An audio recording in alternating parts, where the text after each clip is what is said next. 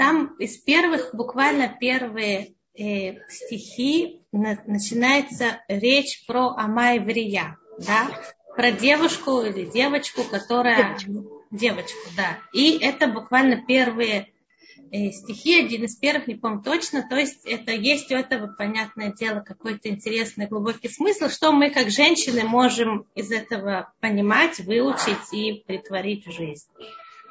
Значит, конечно, вообще Тура начинается законами рабства. И как надо относиться к, раб, к рабам. Мне тут только спрашивают, почему трума называется, я не поняла это слово, извините, в тексте Туру упоминается или Димаха. А, да, это одна из вещей, вы совершенно правы, я понимаю, о чем вы говорите. Э, это Раши говорит, что не знает почему.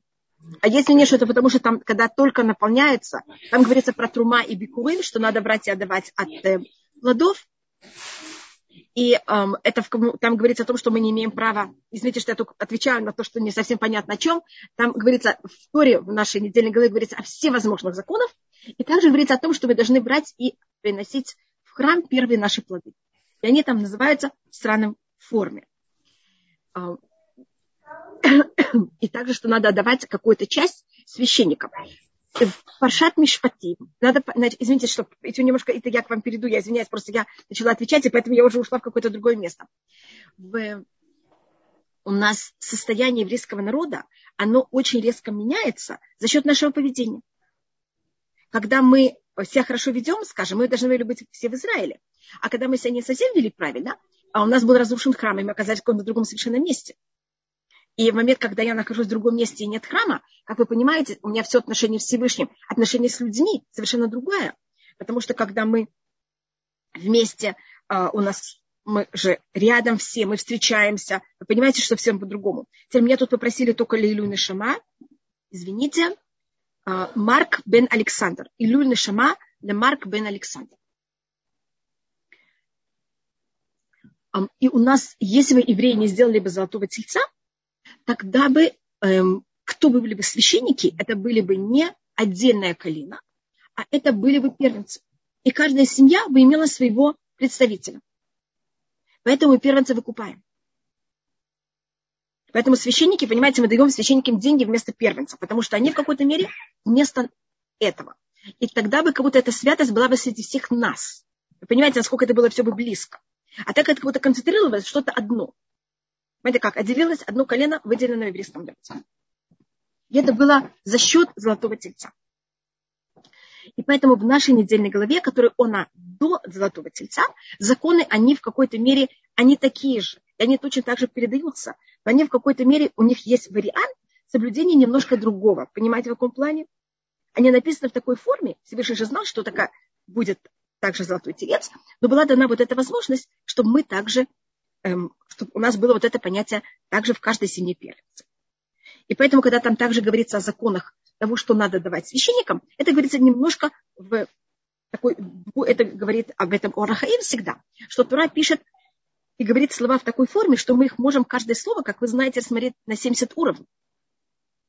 И поэтому там Трума называется Димаха. Это в какой-то мере, э, потому что там то, что надо было давать священникам, это в какой-то мере немножко на другом уровне, чем это потом будет, после того, как будет золотой телец. Пожалуйста, сейчас это я только возвращаюсь к вам, то, что вы э, спросили. У нас, э, после того, как мы получили Тору, у нас есть некоторые законы в недельной главе, которая была и то, в которой была уже, и в ней законы между человеком и Всевышним. А сейчас в нашей недельной главе у нас, конечно, есть также законы между человеком и Всевышним, но больше всего это между человеком и человеком. И первые законы, которые у нас есть, это законы рабства. Что происходит, если мужчина раб, что происходит, если женщина раб. На первом уровне, почему именно этим начинается закон, говорит об этом Ибн Эзра, что самое тяжелое для человека – это быть под властью другого человека. Когда моя жизнь, она под, в руках кого-то другого. И эм, также раб, он в какой-то мере, потому что власть над ним, она в руках кого-то другого, он рассматривается у нас в плане иерархии, в экономическом, в, в достоинстве, во всем на самом низком уровне. Если это раб, если это рабыня. И поэтому закон начинается сразу, первым делом, защищать самых слабых. Если так надо относиться к самым слабым, так это тем более к другим. Это понятно как. Уже даже слабым так не позволено себя вести. И поэтому закон первым делом защищает слабых. И поэтому мы начинаем, понимаете, как самые слабые части общества. Сейчас мы переходим именно к девочке. Что это такое и как. Значит, если эм, в каком случае, у нас тут есть немножко именно в нашей недельной главе некоторая разница, потому что раб, который продан, его продают, э, он в нашей недельной главе как раз говорится о человеке, который, он оказывается в рабстве за счет того, что он своровал, и поэтому его продали. А у него не было денег, что возвратить. А в других недельных главах, книги Вайкра, книги э, Дворым, там рассматривается о том, что если человек стал очень бедным, и поэтому он себя продал. В какой ситуации человек имеет право продать свою дочь? Это в ситуации, когда он экономически доходит до краха. Значит, у него, он, значит, у нас есть также законы, в какой случае человек имеет право сам себя продать или свою дочь. Это в ситуации, когда у него экономически нет никакого другого дохода. А, если это не так, то он не имеет права сделать такой поступок.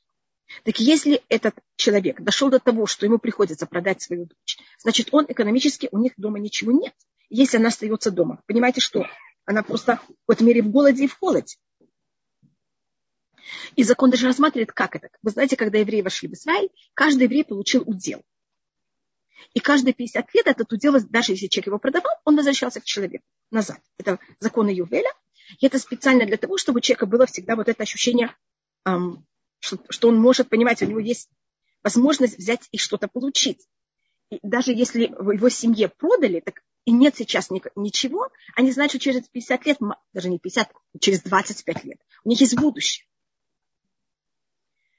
И они смогут возвратиться в свою, понимаете, как на свою землю и все восстановиться экономически.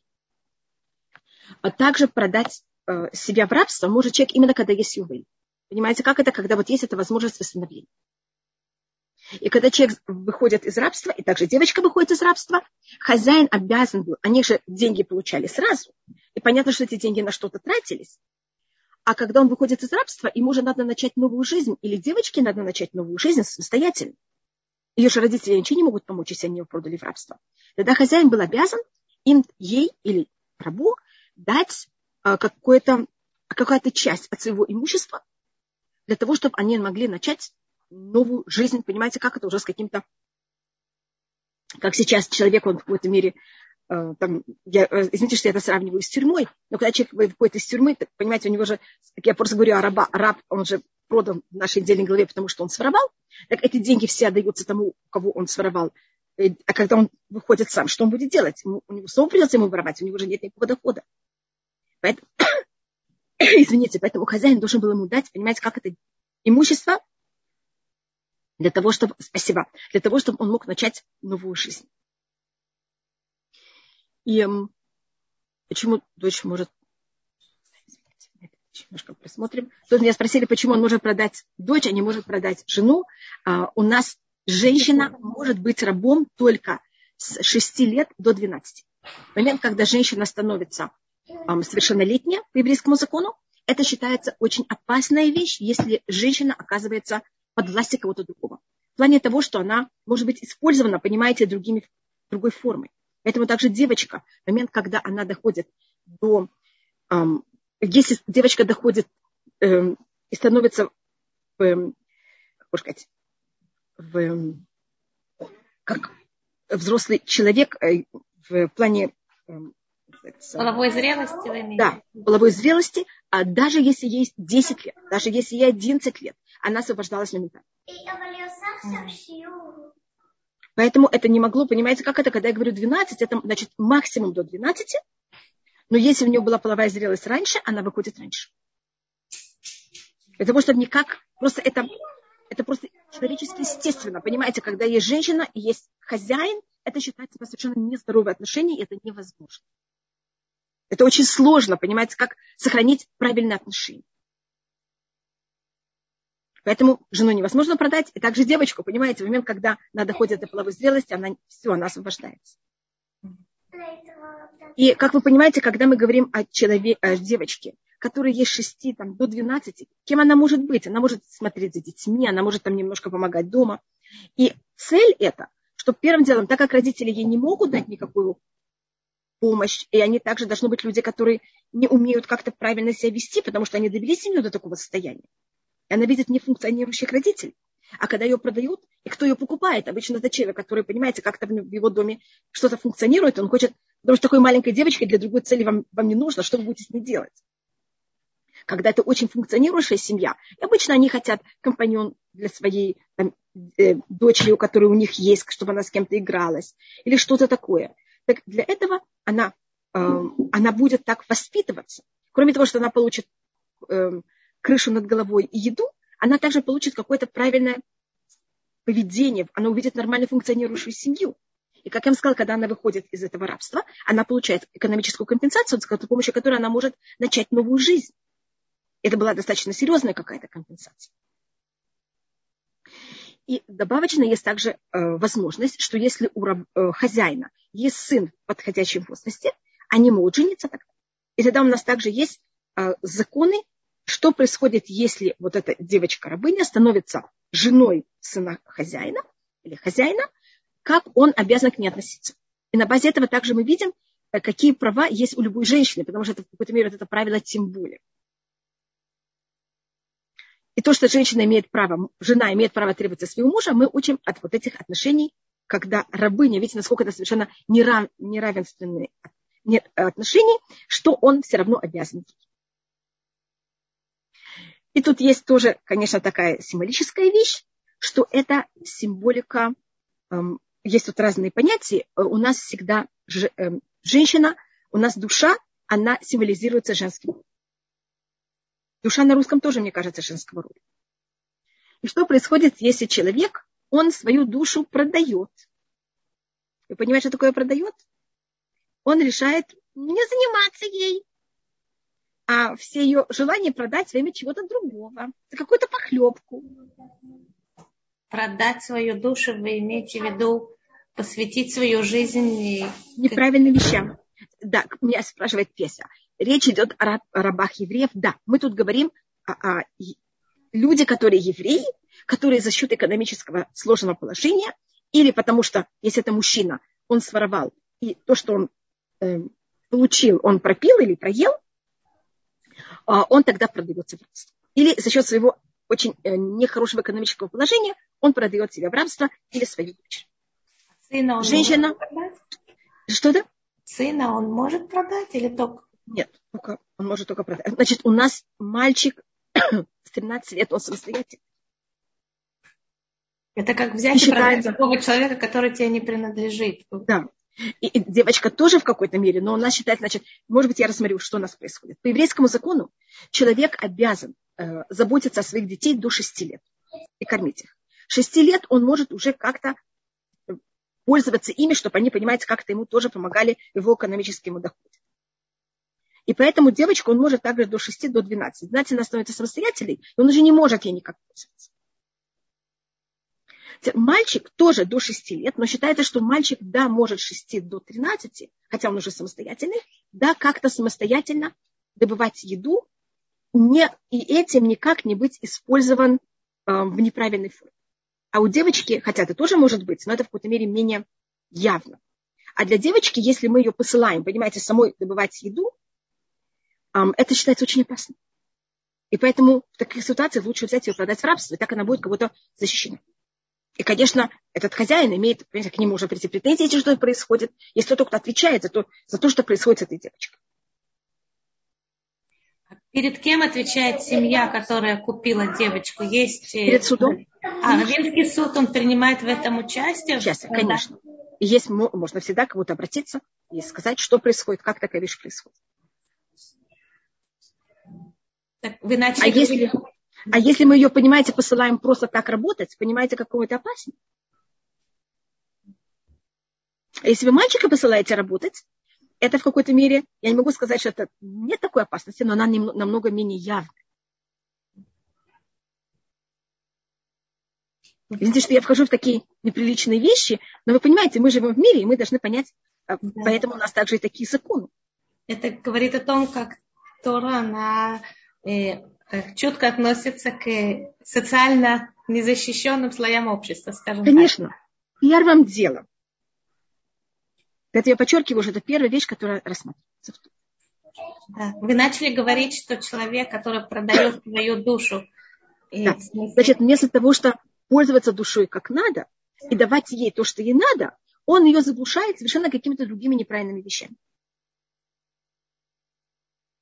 И поэтому там тоже есть понятие, что он не может, что он должен хотя бы дать какую-то свободу. А, меня спросила Авиталь Хая, это обязаны родители к детям кормить до 6 лет? Да. А что больше, это я не, не видела. Мне когда было 6 лет, папа мне это сказал, и я вам скажу честно, мне это было совсем неприятно. Я это очень хорошо помню.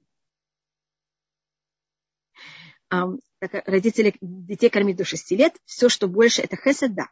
Есть еще какие-то обязанности, да, есть обязанности родителей к детям. У нас есть там целые перечисления, пять вещей, которые отец обязан сыну. Есть на ней что также и, и дочери. Эм, и эти а после шести лет то, что для родителей кормят детей, это считается хесед, это считается также в какой-то мере обязанность. У нас есть 107-й псалом, в котором говорится о се цдака бихоль эт, делает милость в любой момент, говорится, о ком идет речь, о нормальных почти всех родителей, которые берут и занимаются своими детьми после шести лет. Поэтому даже есть такое отношение, потому что это понятно, что все нормальные родители, понимаете, занимаются своими детьми после шести лет. Родители должны дать профессию сыну, научить э, их э, существовать в любом месте, скажем, плавать также. Не жить только на суше, не существовать только на суше, чтобы они были, эм, смогли выжить в любой ситуации. Профессия, там, если они оказываются в рабстве, выкупить, если сын, сделать ему обрезание, учить его туры, женить. Там у нас есть точные понятия, что, э, какие обязанности есть у отца. И также научить его ремеслу какому-то. Да, это сказала профессию. А, Конечно. Рабанитхава, но сегодня мы живем в мире, где нет продажи рабов и также хотя бы официально, скажем так. И это запрещено. Я вам сказала, момент, когда у нас нет пеля, это все запрещено. Да. Ну что мы сегодня можем выучить конкретно для нашей жизни? Вот мы, надеюсь, не рабы кого-нибудь, хотя мы... Я считаю, что мы рабы рабов. Значит, у нас а, есть такое понятие, что в нашей неделе говорят немножко по-другому. Это у нас есть другое понятие, когда человек берет и продает сам себя в рабство. И это у нас называется, что человек купил себе хозяина. Не что он продал себя в рабство, и раб себе приобрел раба, а закон относится наоборот тому, что раб приобрел себе хозяина. Это очень комфортно. Вы знаете, как хорошо, когда у вас есть хозяин? Он вам диктует, когда встать, он вам диктует, когда лечь. Вам не хочется, он вам помогает. Он вас заставляет работать, он вас заставляет жить. Это ужасно. Это ужасно. А есть люди, для которых это великолепно. Потому что так мы должны, вы знаете что? Быть хозяева сами себя. А это так тяжело себя поднимать утром с кровати. И у нас говорится в Торе, что вы знаете, что есть после того, как у нас говорится, когда говорится про раба, говорится потом, что если он, когда проходит 6 лет, он оказывается свободным, он не может быть раб больше, чем 6 лет, и он тогда освобождается. А если он говорит, нет, я люблю моего хозяина, не хочу выйти, его тогда берут, приносят к суду и прокалывают ему ухо. И говорит в предание, какая символика того, что ему прокалывают ухо? Ухо, которое слышало у горы Синай. Мне евреи рабы. Пошел и купил себе хозяин.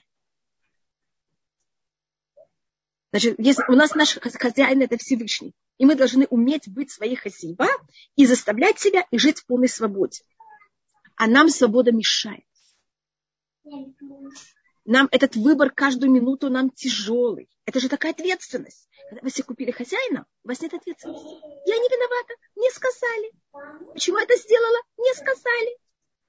И мы себе покупаем хозяев. Почему это сделала? Так все себя ведут. Почему это ты сделала? У меня не было выхода. Но вы видите, какое состояние было? Мы себе все время покупаем хозяев. Это, может быть, я цитировала э, Ригаля, это Раби Удагалеви, он говорит, Авдей Авадим, Авдей Зман, извините, рабы времени, Авдей Авадимхим, они рабы рабов. Эвет Ашем уливат ховши. Раб Всевышнему, он только единственный, кто свободный. И это понятие того, что мы, почему мы так одеваемся, почему мы так себя ведем. Это все время потому, что так все. Или так принято. Знаете, меня мотивация всегда сложнее, чем мотивация со стороны. Конечно, Марина, вы совершенно правы.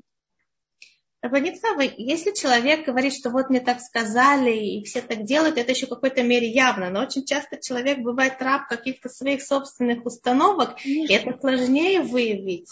Конечно, и поэтому, и поэтому он, ему надо с самим собой бороться, и это так тяжело. И поэтому намного легче, когда кто-то со стороны берет и меня заставляет. А то я ставлю сама один сам, над, сам собой, и я должна сама бороться своими всеми вот этими установками и всеми своей тюрьмы, тюрьмы которую я сама себе создаю. Mm-hmm. Это я не могу, это невозможно, это есть у нас всякие какие-то, понимаете, как это, установки. Вы знаете, недавно я услышала такую вещь, скажите, как вы к этому относитесь, правильно это или нет, что если человек хочет или сомневается сделать что-то или не сделать, и вот если есть у него такой сильный давлеющий голос, который говорит, да, делай там вперед, а есть такой слабый, такой говорит, ну может не надо, там не стоит, то нужно слушать именно вот такой слабого. слабый голос. Это правильно, как вы к этому? Это обычно так. Это обычно, это у нас говорится на базе того, что говорится в книге Куэлит, у нас там называется плохое начало. Мелех закен вексиль. Царь старый, э, царь старый и глупый. Ксиль это не совсем глупый, это такой коварный. А хорошее начало называется Елет Мискен, Вехахам. А, маленький бедный мальчик и эм, мудрый. Значит, вы знаете, что у нас считается, значит, э, пример, который, значит, проблема, что плохое начало и хорошее, они не равны. Плохое начало с нами влада, э, а, влад, находится внутри нас с момента нашего рождения, поэтому называется старый. А хорошее начало входит позже. Возьмите маленького ребенка, положите его на пол, и рядом будет розетка, будет игрушки, и будет розетка, и будет грязь. Куда маленький ребенок пойдет, скажите? В розетку, в грязь. Откуда? Там же игрушки, такие красивые.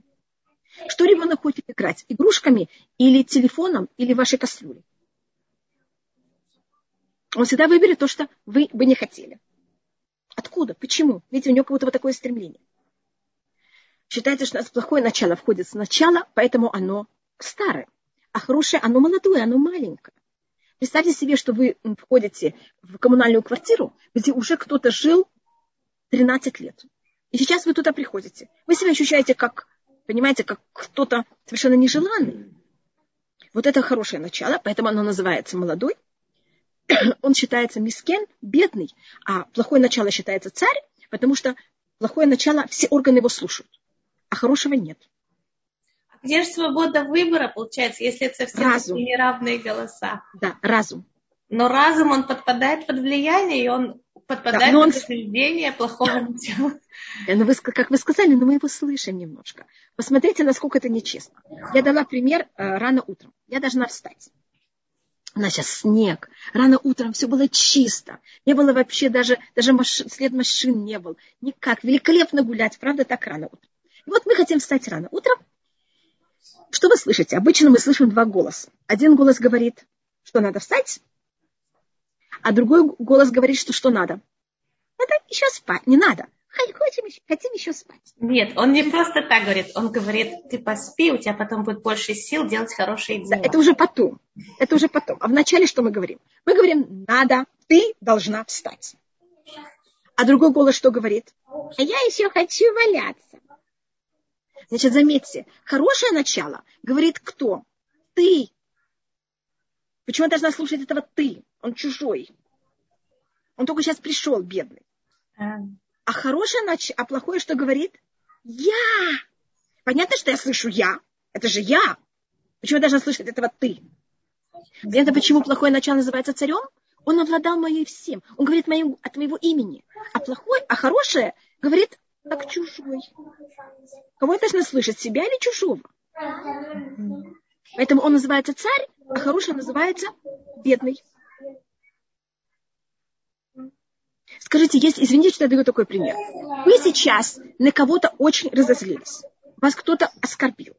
Скажите, что хотят все органы вашего тела сделать? И все послушны. И все сразу хотят это делать. А сейчас надо вымыть посуду. И вы понимаете, что надо вымыть посуду. Скажите, все органы тела сейчас бегут мыть посуду? А если вы хотите вымыть посуду, на зло кому-то, и показать, как он плохо мыл посуду. А Это нечестный пример. Нечестный пример. мыть посуду. Скажите, как вы сейчас пойдете мыть посуду? Равлин Хава, это нечестно. Извините. Да, Я понятно. просто пробую показать о том, что плохое начало царствует нашими органами. Понимаешь, что такое царь? Видите, это не только у меня, не только у Шлюмо, а почему-то вы тоже на это откликнулись. А когда хорошее начало говорит, он бедный, все органы его не слушают. Голова должна их заставлять. Надо им объяснять. Да. Вы согласны с этим? У вас то же самое? Да, случается Очень иногда. Очень странно. Посмотрите, со времен Шлюмо до нашего времени ничего не изменилось. Нет. Как это не печально. да. Видите, сколько цивилизация не меняется, а вот эти базисные вещи остаются такие же. Это только декорация меняется. Поэтому мы рабы этого я. Хотя головой мы, значит, мы не свободны, понимаете, как то, что вы сказали. Поэтому нам очень удобно, когда есть хозяин, и он нам это балансирует. А когда мы остаемся сами собой, мы должны это балансировать. Это очень тяжело. И это то, что Всевышний от нас хочет. Он хочет, чтобы мы это балансировали. И это наша работа в этом мире. А с хозяином намного легче. Теперь я смотрю, почему с хозяином легче. Потому что у нас есть такая интересная вещь. То, что мне очень тяжело, это индивидуально мне. А момент, когда это я говорю с вами, все совсем по-другому. Когда вы говорите мне, что вам тяжело мыть посуду, я, а я не должна мыть посуду. Вы должны мыть посуду. Я вам скажу, какая проблема, что это такое, как, как, почему это надо так говорить 10 раз, а тому помыть две тарелки. А, скажем, мне, скажем, посуду мыть не тяжело, но мне тяжело мыть полы, а вам не тяжело мыть полы. Теперь, когда я, вы мне рассказываете, я говорю вам, как мне тяжело мыть полы, вы не понимаете, о чем я говорю. Вы понимаете, как это у нас у каждого где-то другая точка, где наше плохое начало засело. И когда мы говорим с другим человеком, он объективен. А Ецарара, он субъективен. Ецаратов, он объективен. Поэтому, когда у нас есть другой человек, мы поэтому советуемся с кем-то другим, потому что он не субъективный, и он может это видеть со стороны. Я, надо что-то сделать, а мне так неудобно. И как я это скажу? И что будет? И как? И у меня какие-то 10 мыслей, я в какой-то ужасной тюрьме, не могу никак решить. Я говорю с кем-то другим, он не понимает, о чем я говорю. Это же так просто и понятно. Вы встречались с такой вещью. Потому что это не его яцерара, это мой яцерара. Или кто-то обиделся на что-то. Другой ему говорит, на что ты обижаешься? Нечего не обижаться вообще. Да. А, а, а когда происходит наоборот, я, он не понимает меня, или я, я не понял его, потом он не понимает меня. Чужую беду руками разведу, точно. А поэтому, когда у нас есть хозяин, он нам эту чужую беду руками разводит. Понятно, какая прелесть хозяина? Да. Но это по закону Торы неправильно по закону Торы вы должны иметь сами это все делать. Тут есть вопрос Рабанитхава. А бывает, что плохое начало говорит ты, например, во время молитвы вдруг появляется голос, который говорит, кто ты такая, что, здесь, что ты здесь находишься в таком святом месте? Плохое начало имеет очень, он умеет переодеваться, как будто в таком святом человеке, который вдруг заботится о нашей духовности это, это понятие ложного э, унижения. Есть правильная скромность, а есть ложная скромность. Есть всюду. Понимаете, как это? Плохое начало проницает во все места. Или он нам, нас, наоборот, берет и э, мешает нам высокомерием, мешает нам ложной э, скромностью. У нас считается, скажем, что Шауль, э, его проблема была, это вот эта ложная скромность, что он не взял какой-то ответственность в свои руки. Не сказал, я царь, все меня сейчас слушают. И поэтому он перестал быть царем. Плохое начало входит всюду. И он знает нас очень хорошо, и с каждым из нас говорит и затрагивает самые наши больные точки, которые мы даже сами не знаем, пока нам это плохое начало не раскрывает, и вдруг мы видим это в зеркале, такой ужас о себе. Но поверьте, у всех у нас точно такой же ужас. Поэтому вы не должны себя ощущать хуже или лучше кого-то другого, или пугаться, что у вас такое плохое начало. Оно у всех у нас такое же. Только каждый немножко, немножко имеет свою индивидуальность, но его низ, его бездна у всех такая же. Нет понятия, что у кого-то бездна лучше. Понимаете, как это? Как? У меня, я думаю, такие ужасные мысли, у меня там такой ужас, у меня такая ужасная бездна. Не могу, я буду держать в секрете, ни у кого так ужасно. И такого ужасного, плохого начала нет, как у меня. Неправда. У всех то же самое. А когда Ецерара, он одевается в обличие, что у него есть хорошее, хорошее намерение такое, да, он наоборот заботится, что, Конечно. понимаете, как тогда различить, что это плохое, э, дурное начало? Да. Конечно, у нас говорится, что когда ангел Исава боролся с Яковом, это символика плохого начала, которое боролось с Яковом, оно по преданию меняло свой облик. Оно или было э, в облике мудреца, Торы, или оно было в облике а, разбойника. И Яков, значит, сначала борется с разбойником, а вдруг она превращается в мудреца Торы и объясняет по закону Торы, почему так надо себя вести. А потом снова становится разбойником. И вы знаете, извините, что я тут, я не имею против, ничего против Германии, только хочу показать такую вещь. Вы знаете, что в Германии это была первая страна в мире, где началась, а, а, была там организация защиты животных. Цар Бали Хаим. Я не знаю, как она называется. Организация защиты животных. Я просто не знаю, как это называется на русском. Когда защищают, защищают животных от того, чтобы к ним неплохо, неплохо не относились по еврейскому закону это очень правильная вещь, и так надо себя вести, и запрещено. У нас даже в шаббат мы имеем право, имеем права, мы обязаны в шаббат доить коров, потому что по-другому коровам это больно, и нельзя их так оставлять. Только есть там законы, что делать с молоком. И цар Балихаим, это мучить животных, это очень строго запрещенная вещь по закону Торы. И рассказывается, что сказали одному из мудрецов, который приехал из Литвы в Германию, что вот, посмотрите, какая прекрасная Германия. Видите, насколько она гуманная не есть даже вот такая организация, которая защищает животных. И я сейчас не вхожу, почему и как он это понял. Понимаете как? Потому что, как вы сказали, надо понять, это правда или неправда. Он тогда сказал на, про них э, цитату из книги Гушея. «Зуфхе Адам Агалими Шакун». Э, я сейчас не вхожу, что это имеется в виду именно в книге Ушея, потому что я вырываю это из контекста, но он, он это вырвал из контекста. И в переводе это значит, те, кто берут и целуют быков, они будут зарезать людей. Он это сказал в конце XIX века, когда никто не мог, когда Германия рассматривалась самой гуманной и развитой страной. Берлин это вообще жила бы была рассвет эм, техники и всего. Значит, часто очень Ецарара переодевается. И когда он дает нам это... Вы знаете, что немцы очень хорошо относились к своим животным и к своим собакам. У людей есть это желание. Значит, но это очень, то, что вы сейчас, я, извините, что я вошла в это, это очень сложная вещь. У всех есть понятие добра, у всех есть понятие зла. Вопрос, кому мы это проявляем. И что мы с этим делаем? Человек не может свое добро закрыть полностью. Оно требует свое. И когда он это не дает правильным, он это дает неправильно. И очень-очень изощренно, и очень особо, и очень подчеркнуто. Но это уже очень сложная вещь, понимаете, как Да, я вижу, что люди поднимают руки.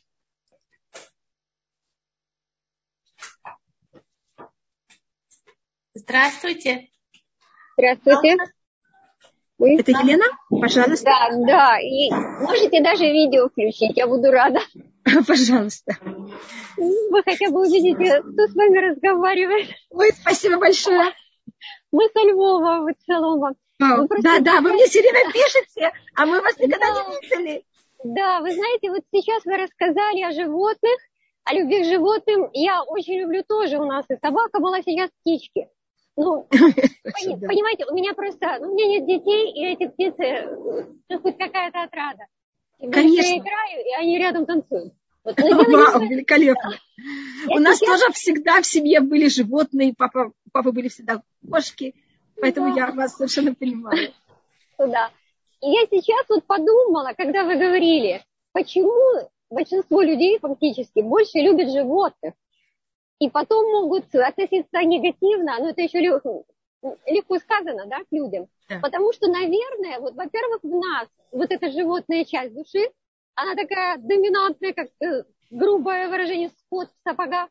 Вот. А с другой стороны, мы себя чувствуем большим хозяином тогда. Конечно. Если мы проявляем любовь к животным. Вот просто сейчас так подумала, что ваши слова натолкнули на это.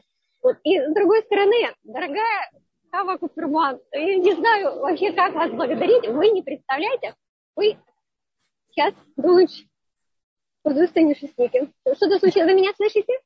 Я сейчас не слышала вас немножко, вы пропали. Я, да, что-то случилось. И вы сейчас меня слышите? Да-да, очень хорошо. Спасибо большое. Знаете, я хотела вас поблагодарить, вы даже не знаете за что. Ой, вы, спасибо вы, большое. Вы, наверное, не поверите, но бывают такие люди, которые никогда в жизни, например, не занимались ничем из муки. Ну, то есть я никогда не пекла хлеб, никогда ничего не делала из таких мучных изделий. Ну, там вареники, это, это понятно. А вот хлеб конкретно, там хала, хлеб, вот до определенного момента, уже, по-моему, два года назад, когда я увидела вас, вы проводили, вот это была тоже зум-встреча, отделение халы. И вот тогда я подумала, вот это да. А, а я вот так сижу и, и, и никак. И почему бы мне не попробовать? И вы знаете, что из этого вышло? На сегодняшний день я уже разные вариации пеку, и причем на сковороде. И вот все это благодаря вам и вот тому Спасибо. моменту, когда вы отделили халу. халу. Я не могла просто не, не поблагодарить вас за это. То удара бара-бара-ба вам. Огромнейшее. Салон со Львова. И Ой, спасибо, спасибо вам. Талдоту, что мы имеем возможность вот иметь таких прекрасных учителей. Спасибо вам, искренне. Спасибо вам, громадное, большое-большое вам спасибо. Очень приятно и большое спасибо. Спасибо, спасибо. Я в Львове тоже не была. У нас папа был один раз на Песах, но очень приятно. Да. И то, что я отсюда прожусь приехать, это как Большое спасибо. Приезжайте к нам также. Спасибо большое. И шаббат шалом. Шаббат шалом. Большое-большое вам спасибо. Да. Я видела, что, мне кажется, Анна Гулько тоже подняла руки когда-то, но это было очень давно. Ой, спасибо. Гер обязан Геру те же мецвод? Я думаю, что да. Почему любовь к животным приводит к жестокости? О, конечно, нет. Если наоборот, мы считаем, что это очень правильно, очень милостливо относиться к животным, и у нас даже есть благодарность в нашей неделе, недельной главе к животным. У нас говорится о том, что если а, у вас в поле, когда у вас там были, а, был скот, и если кто-то напал на скот и оторвал какую-то часть, это надо взять и дать собаке. Там говорится, ракелев ташлихуну ток. Собаки возьмите и это киньте.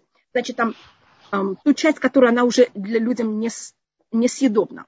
И в этом есть несколько понятий. Почему? Одно понятие рассматривать, потому что собака, она же охраняет вам стадо, так вы должны ему быть благодарны. И есть также то, что когда мы выходили из Египта, собаки нас не лаяли. Поэтому мы должны также, понимаете, им оплатить за это. Поэтому нас даже, Тура даже советует, понимаете, как относиться к каким-то вещам и кому это дать. Считается также, что собака ну, часто не очень хорошо относится, и она нас защищает, поэтому надо как-то также заботиться о ней. Конечно, э, к животным надо очень хорошо относиться. Я только говорю, что когда люди берут, и вот эта милость, которая у них есть, вместо того, чтобы давать это людям, они к людям жестоко относятся, и тогда это все передают животным. Это считается неправильно. Значит, любое разрушение баланса считается неправильным то, конечно, к животным надо очень хорошо относиться. Чтобы никто не, ни в коем случае не считал, что я считаю, что животным не надо хорошо относиться. У нас это очень важная вещь, к животным хорошо относиться. Почему указано 13 относительно геров в нашей главе, в чем разница? Значит, это, в нашей недельной главе говорится о вещах, которых снова говорится о самых слабых частей общества. И так как часто показ, оказывается, что у Гера у него нет э, есть два, два проблемы у Гера. Одна вещь, у него обычно нет родственников, и у него нет среды, чтобы его защищала как а другая вещь, которая есть у Гера, это что он сам ощущает себя, как будто бы эм, пришелец, он себя ощущает немножко чужой, он считает более себя уязвимым. Поэтому за счет этих двух вещей у нас есть особый мецвод Гера. И у нас, как есть э, Гера, у нас считается, что Гера надо любить дважды больше, чем еврея. У нас в истории говорится в Афтале Рахакамуха, в книге Вайкра, ты должен любить своего друга, как ты любишь самого себя – и о Гере говорится то же самое. В Автаме это Гер, любите также Гера. Поэтому Гера надо любить, понимаете, как любого еврея и еще более. Потому что он нуждается в какой-то компенсации. Потому что у него, да, есть какое-то ощущение, эм, ун, извините, что я говорю, такое унижен, униженного человека в какой-то мере как будто бы. А с другой стороны, мы его рассматриваем как человек, который сам выбрал прийти в еврейский народ. Поэтому он в какой-то мере на духовном очень высоком уровне, и мы в какой-то мере поэтому обязаны к нему так особо относиться. И у нас также в молитве говорится аля цариким, когда говорится о еврейском, а, э, мы молимся за праведников еврейского народа, там перечисляются праведники, герим, и потом есть еврейский народ. Герим на втором месте после праведников. Праведников, значит, да. Они рассматриваются до еврейского народа. И рассматривают на это эм, Равинатан Абишец, потому что мы в какой-то мере приняли, мы сейчас, я не говорю, это когда бы мы стояли у горы Синай, но сейчас частично то, что мы так себя ведем, это потому что а, нас так приучили. А Герим это же был их личный выбор, почти как Авраама. Это, поэтому они называются потомки Авраама. Поэтому они находятся на уровне выше еврейского народа. Это говорится Вальгере Ацедик, а потом только о всем еврейском народе. Пожалуйста, да. Я только... Парашат Мишпати в нашей недельной главе очень большое внимание уделяется законам э, воровства или законам возвращения пропажи, законам... Да. Вы могли бы нам немного рассказать об этом? Может быть, вещи, которые мы не обращаем внимания и которые... Да, у нас есть все, как я говорю, почти все законы, которые относятся между человеком и человеком, они там находятся. У нас есть очень много вещей в этом. Значит, глобально у нас рассматривается любая вещь, которая она а, не моя, я не имею права ей пользоваться без разрешения. И у нас есть э, понятие, что если мы видим, у нас также говорится еще одно понятие, которое связано, если я э, иду, я вижу животное, которое тогда не было машин, тогда были ослики, которые несли ношу. Если ослик шел с ношей, и он упал, и вот этой ношей, сейчас надо, понимать, его разгрузить и потом. Так по еврейскому закону сгрузить ослика мы обязаны в любой ситуации, а потому что это, это муки животного. А вот взять и потом эту ношу на него снова наложить, это уже в какой-то мере обязанность наша более маленькая. Вы понимаете почему? Потому что у нас есть вот эта обязанность следить, за, конечно, за животным, и чтобы животное не мучилось. Когда животное упало под нож, и оно уже страдает от этого. У нас, э, извините, так как я начала заниматься, говорить о животных, поэтому я подчеркиваю, понимаете, законы, которые связаны с животными. Меня тут спросили, значит, да, я считаю, что в Германии был нарушен баланс, и поэтому в какой-то мере из этого произошла такая тяжелая вещь. Я видела тут поднятые руки, так, пожалуйста, я ну, просто да. неудобно. Она Гулько уже очень давно поднимала да. руку. Значит, кто, Наталья а... спрашивает, если человек очень любит животных, особенно собак, значит, это что? Нет, ни в коем случае. Человек наоборот, когда человек любит, он любит всех. Проблема, когда это в какой-то мере выходит из рамок. Мой папа любил очень всех животных. Он также любил всех людей. Обычно, когда у людей есть эмоция любви, она просто захл... вперед и захлынивает всех. Понимаете как? Потому что я люблю, так я люблю всех. Проблема, когда мы направляем эту любовь и ограничиваем ее только чему-то, тогда это проблема. Это это вещь, которая приходит из пропорций, и она не в балансе. Но мы должны понимать, что люди выше животных. И в момент, когда мы приравниваем отношение к животным к людям, это мы выходим из баланса, это доведет до очень тяжелых следствий. И когда люди, поэтому мы считаем, что люди намного выше живут. Если человек, он вегетарианец, эм, из-за разных объяснений, это пожалуйста, я это очень уважаю. Но когда человек ощущает, что убить животного, это, это зарезать животного, это чуть ли не как убить человека, это уже выходит из всех граней, это очень опасно и может привести к самым ужасным следствиям. Понимаете, потому что нет вот этой настоящей правильной градации, правильного взгляда на мир. Пожалуйста, кто... Э, Анна, пожалуйста. Да, да. Э, доброе утро. А, да, еще раз огромнейшее вам спасибо. Я готова пожалуйста. как бы выражать комплименты очень долго, но для... Не, не, не надо. Я должна вам... Анна, я всегда это говорю, что вы первая, которая мне посоветовали давать уроки по Zoom. И даже тогда это был скайп. Я тогда вообще пробовала, у меня ничего не получалось. И все, что я сейчас говорю, это все за счет вас. Поэтому я вам должна сказать спасибо. Да. Спасибо. Значит, смотрите, то, что вы говорите, как всегда, это очень интересно. И если можно, э, расскажите немножко больше, какие есть критерии э, для того, чтобы отличать голос Ецархара от голоса э, Ецартов. Потому что наш Ецархара, он как бы тоже становится более хитрым и более умным, Э, и смотрите, он может притворяться, как делать, говорить так, как я сатов. То есть есть еще какие-то дополнительные критерии, которые вы можете посоветовать. Я вам дам простой пример, скажем, э, ну, не совсем простой, но, скажем, из моей жизни. Вот, предположим, э, я вижу, что устраивается демонстрация в Иерусалиме, и даже, может быть, недалеко от меня. И это очень, как бы, правильная, как сказать по-русски, кос, как бы правильный э, причина, тема, причина, причина, да, да, тема. Да, да, и я бы хотела пойти, но тут я слышу внутренний голос, тебе будет тяжело, там может быть жарко, там может быть, э, тебе может быть захочется в туалет, извиняюсь, а там не будет рядом да. туалета. То есть вот как мне понять, э, различить, действительно ли это Ецартов или это Ецартхара? Да, так тут есть две вещи. Первым делом посоветоваться с кем-то.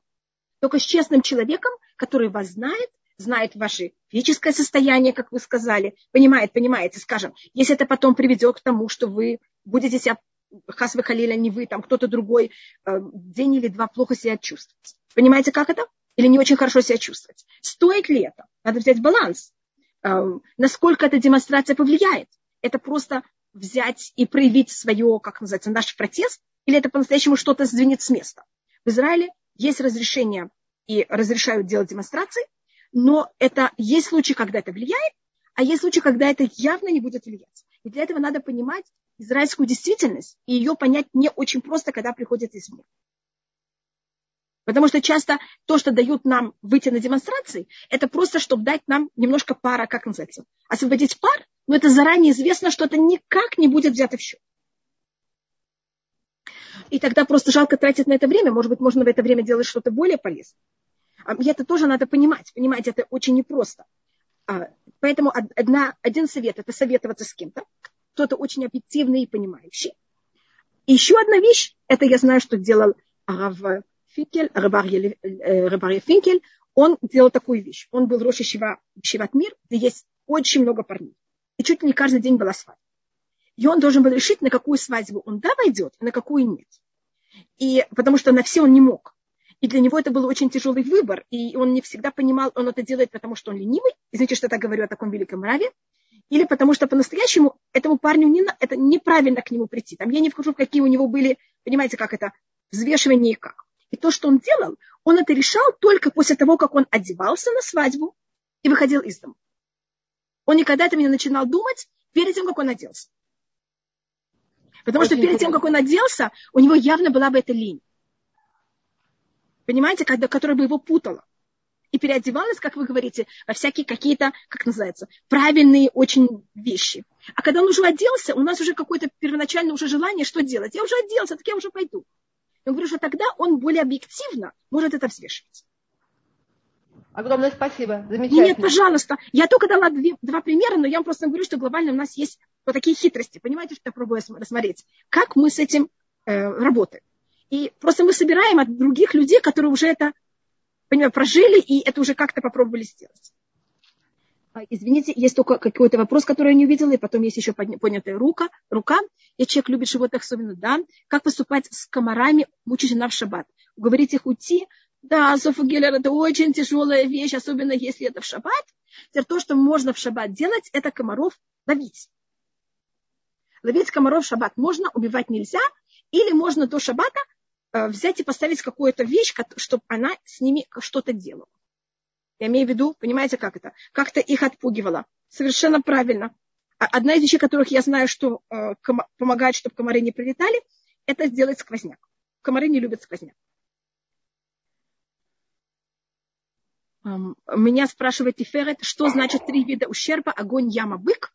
Огонь – это значит не живая вещь, которая передвигается с помощью ветра – это может быть ковер, это может быть огонь, это может быть камень, который я взяла и положила на крышу, и за счет ветра она взяла и слетела, и кого-то повредила там что-то. Яма – это не живая вещь, которая не двигается, а бык – это животное, которое себя плохо ведет, это не животное, которое себя так ведет, потому что так оно привыкло себя вести, скажем, как животное всегда ходит непонятно где и ест непонятно что, там клумбу, она не различает между клумбой и дорогой. Такая вещь называется бык. Бык это когда животное начинает легаться, бодаться. А если это собака, она вдруг нападает и кусает. Потому что собака нормально не кусается. Такая вещь, значит, есть собака, когда она кусается, она называется бык. А собака, когда она лает, нормальная собака, когда лает, это не называется. Потому что собака обычно лает. Кошка, когда царапается или кусается, это бык. А если кошка съела у вас сметану, это не бык. Потому что нормальная кошка, мне кажется, ест сметану. Но у нас дома обычно кошки не ели сметану, они не любили. Но вы знаете, у каждой кошек есть свой вкус. А яма – это то, что значит неживое. Скажем, это может быть кожура бананы, которая взята и кинута на улицу. Понимаете, почему это яма? Это неживая вещь, которая не двигается, и она приводит к каким-то э, сложностям. Или э, стекло, ущербу. Или э, стекло, которое разбито на улице. А огонь, это, понимаете, это не живое, которое двигает, передвигается за счет огня. Это может быть та же самая бутылка, которая вдруг полетела. Но, но огонь это именно когда это летит. Понимаете, это вещь, которая передвигается, и так делает ущерб. А яма это вещь, которая не передвигается. Огонь это даже если это сделано в моем владении, скажем, человек зажег огонь в своем владении, и это перешло из его владения и зажгло, сожгло э, владение другого или задело владение другого. Это то же самое, если я взяла ковер, я взяла бутылку стеклянную, я взяла, э, э, что я сказала, камень и положила себе на, на, на, на веранду, и оно слетело это из моего владения на владение кого-то другого с помощью ветра. Такая вещь называется огонь это, я пробовала, конечно, это очень сложные законы. Это вся Масехат Бабакама. Это у нас есть такой один раздел из трех э, разделов Назикин. Первый раздел называется Бабакама, и он занимается всеми этими законами.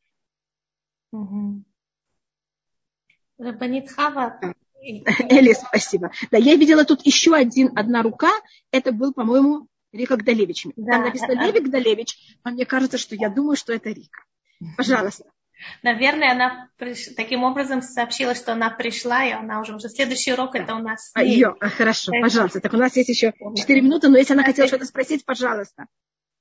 Рабанит Рика, если вы хотите что-то спросить, или мы переходим к следующему вопросу. Тогда мы переходим.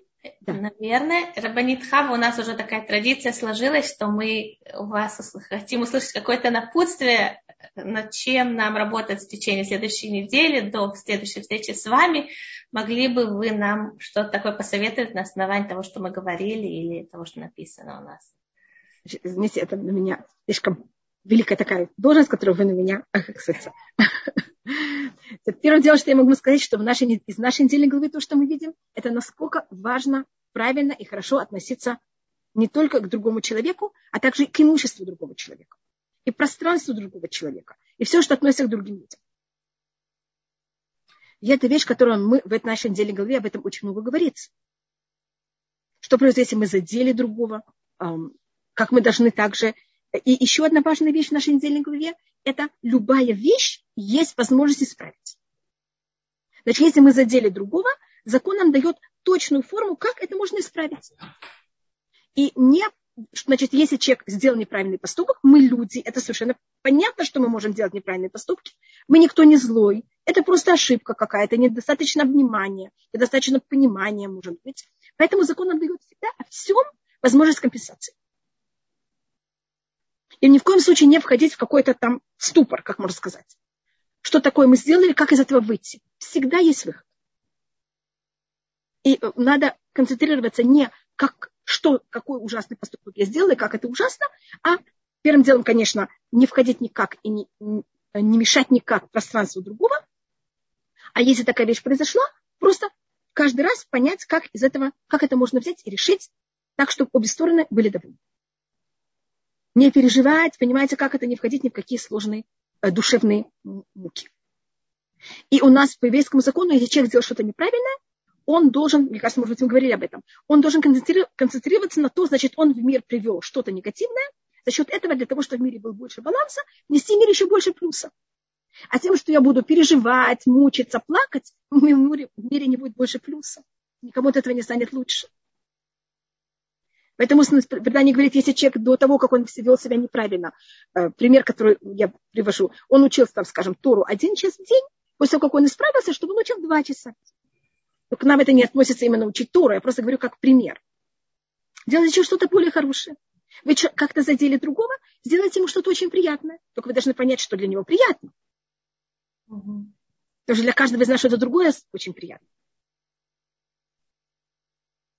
Мне кажется, если мы будем так смотреть, а, так нам будет намного легче в отношении со всеми. И тут меня теперь спрашивают, как правильно себя судить. И вот то, что я им рассматриваю, главное дело, мы должны себя видеть всегда очень хорошими. У нас говорится на шамаше на татаби пируай. Душа, которую ты Всевышний нам дал, она чиста. И мы все хорошие, великолепные правильные. И если мы сделали что-то неправильное, это просто какая-то ошибка. Мы считаем, что это у нас говорится в песне песней. Шхуани винава внут Иерушалаем. Я красивая, и я черная, дочери Иерусалима. Значит, мы внутри мы очень все хорошенькие. А то, что мы себя вели не очень хорошо, это просто налют. Мы просто загорели немножко. Но если мы побудем в квартире и во время снега, мы отбелимся. И это не что мы по-настоящему плохие. И внутри ты это сделала, потому что у тебя такой плохой характер. Нет. Мы это сделали просто по ошибке, потому что мы не заметили. А внутри мы очень хорошие. И это как мы должны к себе относиться. Если мы делаем что-то неправильное, просто подумать, как это исправить. И все. Только ни в коем случае не относиться к себе как к нехорошим людям.